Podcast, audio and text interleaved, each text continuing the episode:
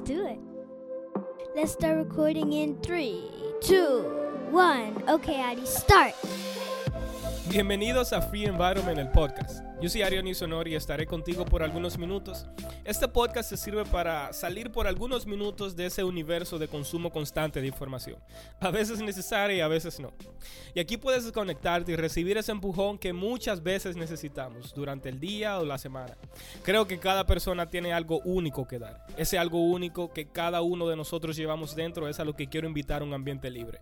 Libre de estereotipos y libre de prejuicios. Antes de continuar, quería darle las gracias a cada persona que sacó de su tiempo para escuchar el primer episodio. El primer episodio. Eso significa un mundo para mí. De verdad, muchísimas gracias por su tiempo. Gracias por aquellos que se han suscrito en su plataforma digital de preferencia. Y a los que nos están siguiendo en el Instagram Free Environment. Sinceramente, muchísimas gracias. Ahora vamos a escuchar qué hay para hoy. Ve acomodándote y bienvenido a un ambiente libre. A un Free Environment.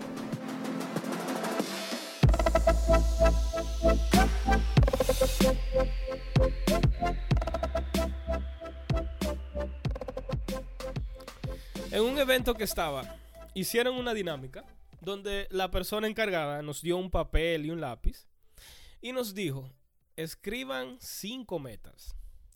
Mientras yo pensaba lo que iba a escribir, detrás de mí había una pareja. Todo estaba bien hasta ese momento. Cuando de repente yo oigo un susurro que dice, solamente pon algo que tú quieras, un plan, una meta, qué sé yo. Y le responden, es que no sé qué poner, no sé y punto. Eso fue lo que oí. Yo solamente seguía enfocado en lo que iba a escribir. Al final, el ejercicio era solamente para que escribiéramos nuestros planes y metas y los tuviéramos escrito. Y quizás sea un ejemplo simple y hasta suena fácil. Escribir cinco metas. Pero si somos honestos, muchas veces no podemos poner en palabras concretas o expresar en ideas claras lo que queremos. O peor aún, no tenemos planes o expectativas para el futuro y una simple dinámica puede volverse un momento confrontador. Si no tomas el tiempo de admitir las cosas que de verdad quieres, esas cosas que anhelas, déjame recordarte como quiera hay que tomar decisiones. Y en vez de avanzar con al menos un poco de confianza hacia las cosas que anhelas, vas a basar tus decisiones en presiones externas, como por ejemplo las expectativas de otros, lo que otros entienden que tú debes o no debes hacer. Y en estos días no saber lo que quieres es faltarte el respeto a ti mismo, porque no vas a tener prioridades.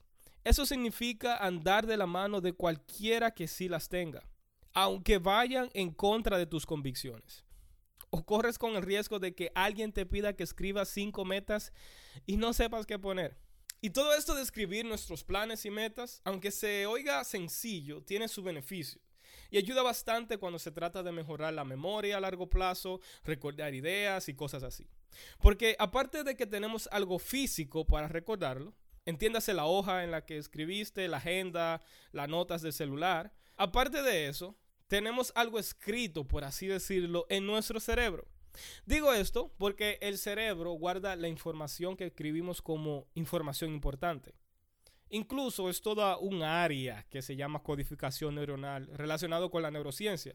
Y oigan, ahí afuera hay bastante información sobre eso. Así que si quieren saber más sobre eso, vayan, lean y oigan a los que saben de eso y después vuelvan. Pero déjame preguntarte, ¿Qué era lo primero que hacías cuando el profesor decía, esto va para el examen?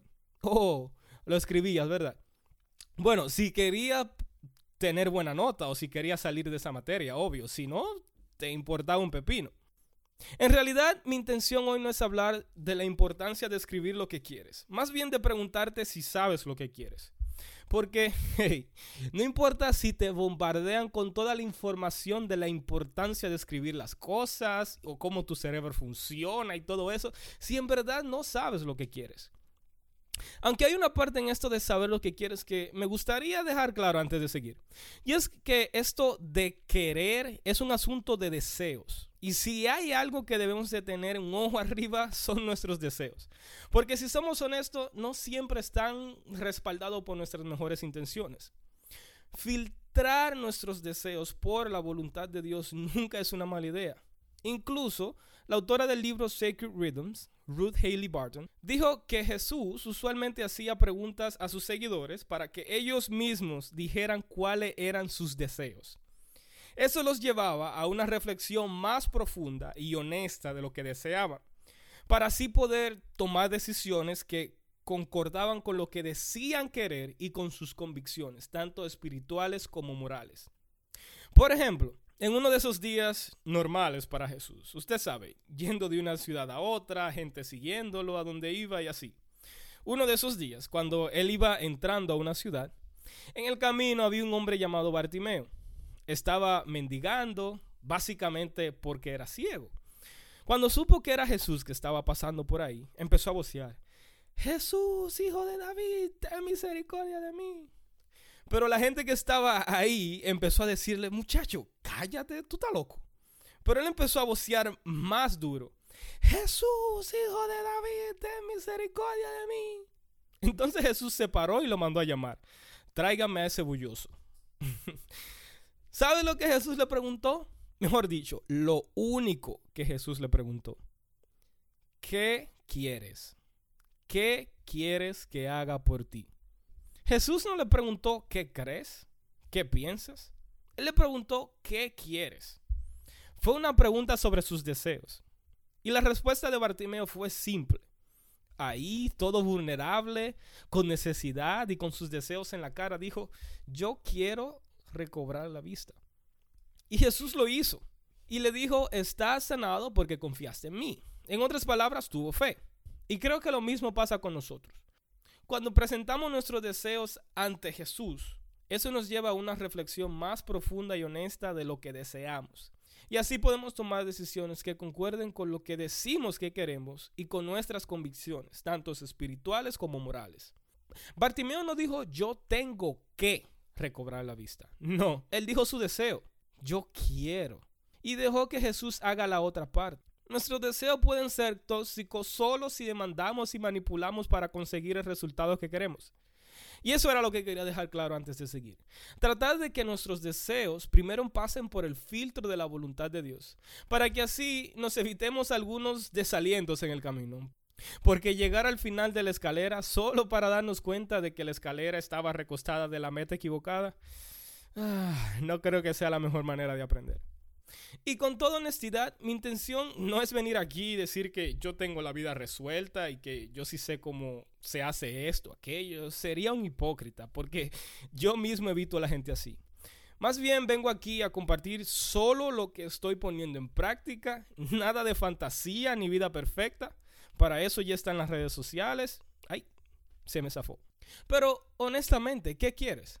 La mayoría de las personas no dicen lo que quieren en la vida qué quieren alcanzar, quiénes quieren ser o qué es importante para ellos y eso es preocupante. Por ejemplo, las amistades, las tomamos como vengan. A ti te gusta la manzana, a mí me gusta la piña, hablamos de fruta y ya somos rumi. No, hay que ser honesto, por lo menos con nosotros mismos, qué tipo de amistades yo quiero, qué tipo de vida yo quiero, qué tipo de futuro yo quiero. Pero para eso hay que ser intencional. Y hay algo bien clave y creo que debemos de tener en cuenta en todo esto de saber lo que queremos. Y es comunidad. Tenemos que estar dispuestos a crear un ambiente seguro con las personas que hemos elegido que estén en nuestro círculo más cercano, para compartir nuestros deseos, metas y planes. Cuando digo un ambiente seguro me refiero a ser claros. Esto es lo que yo quiero y este es mi propósito. Y ahí es cuando debemos estar abiertos a críticas constructivas a que esas personas te digan, y tú también a ellas, bueno, si eso es lo que tú quieres, entonces tienes que empezar a prestar más atención en qué inviertes tu tiempo. Ah, ¿eso es lo que te apasiona? Pues entonces no puedes pasar todos los fines de semana viendo Netflix. O ir aquí o allí y no trabajar en eso que te apasiona. Entiendo que una comunidad es algo esencial en la vida de toda persona. No creo que las personas pueden llegar a ser quienes deberían de ser sin una comunidad. Y una comunidad no tiene que ser 500 personas. Puede ser 5, pueden ser 3, puede ser la gente adecuada. No solo un grupo de personas, pero las personas adecuadas. Eso que están dispuestos a confrontarte cuando hay que hacerlo, pero que están comprometidos a crecer contigo. C.S. Lewis y J.R.R. Tolkien formaban parte de un grupo de 15 amigos que revisaban los proyectos que estaban creando.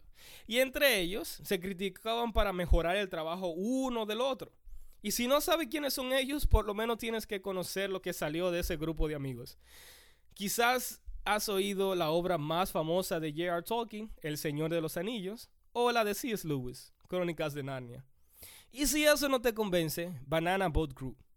Cuatro amigos que se han mantenido confrontando y ayudando en su vida profesional. Y estoy hablando de cuatro posibles salón de la fama de la NBA. LeBron James, Dwayne Wade, Chris Paul y Camelo Anthony. 15, 4, no importa. Repito, una comunidad no tiene que ser 500 personas, puede ser 5, puede ser 3, puede ser la gente adecuada. No solo un grupo de personas, pero las personas adecuadas. Eso que están dispuestos a confrontarte cuando hay que hacerlo, pero que están comprometidos a crecer contigo. Sé intencional en lo que quieres. Y con eso termino para que sigas con tu día. Si hay algo que he aprendido es que la vida no es una receta. Haz esto, estudia aquello, haz conexiones aquí, ahorra tanto, invierte aquí, cría tus hijos así, empieza a hacer esto y ¡tarán! Feliz y exitoso. no, aunque todo eso se puede, pero eso sería en un mundo donde todo sale exactamente como uno lo planea y no hay tragedias, no hay situaciones no planeadas, donde no hay personas que se aprovechan de las buenas intenciones de otros, un mundo donde todos tienen los mismos privilegios. Ustedes saben, un mundo perfecto pero si estás respirando y pasas de cierta edad, lo más seguro es que ya te diste cuenta que las cosas no son así.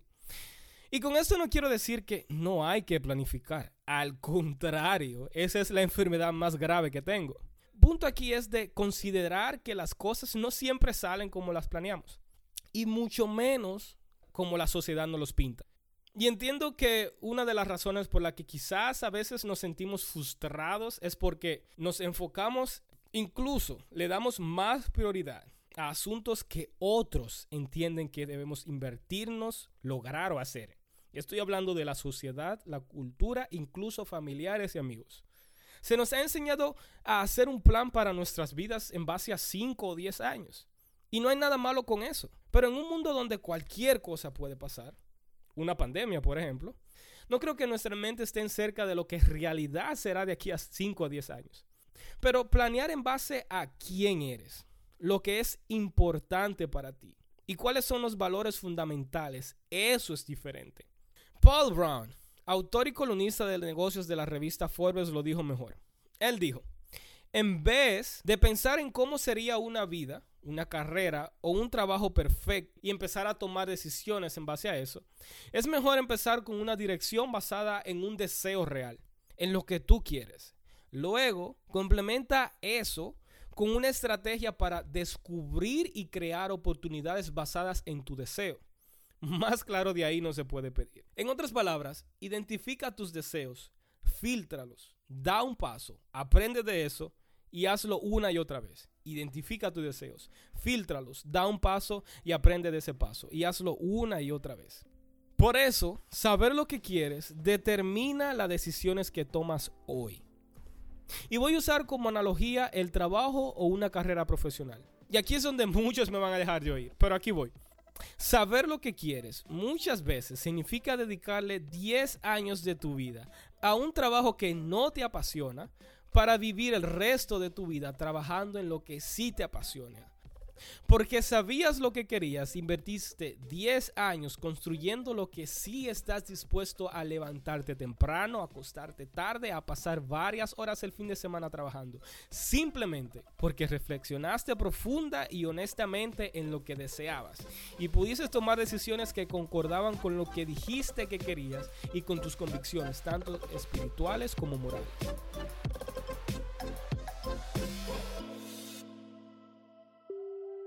Y hasta aquí por hoy. Muchísimas gracias por escucharnos. Si quieres saber más de Free Environment, ve síguenos en la cuenta de Instagram Free Environment.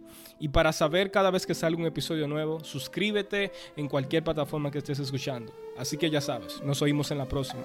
Chao. Yeah, that's it.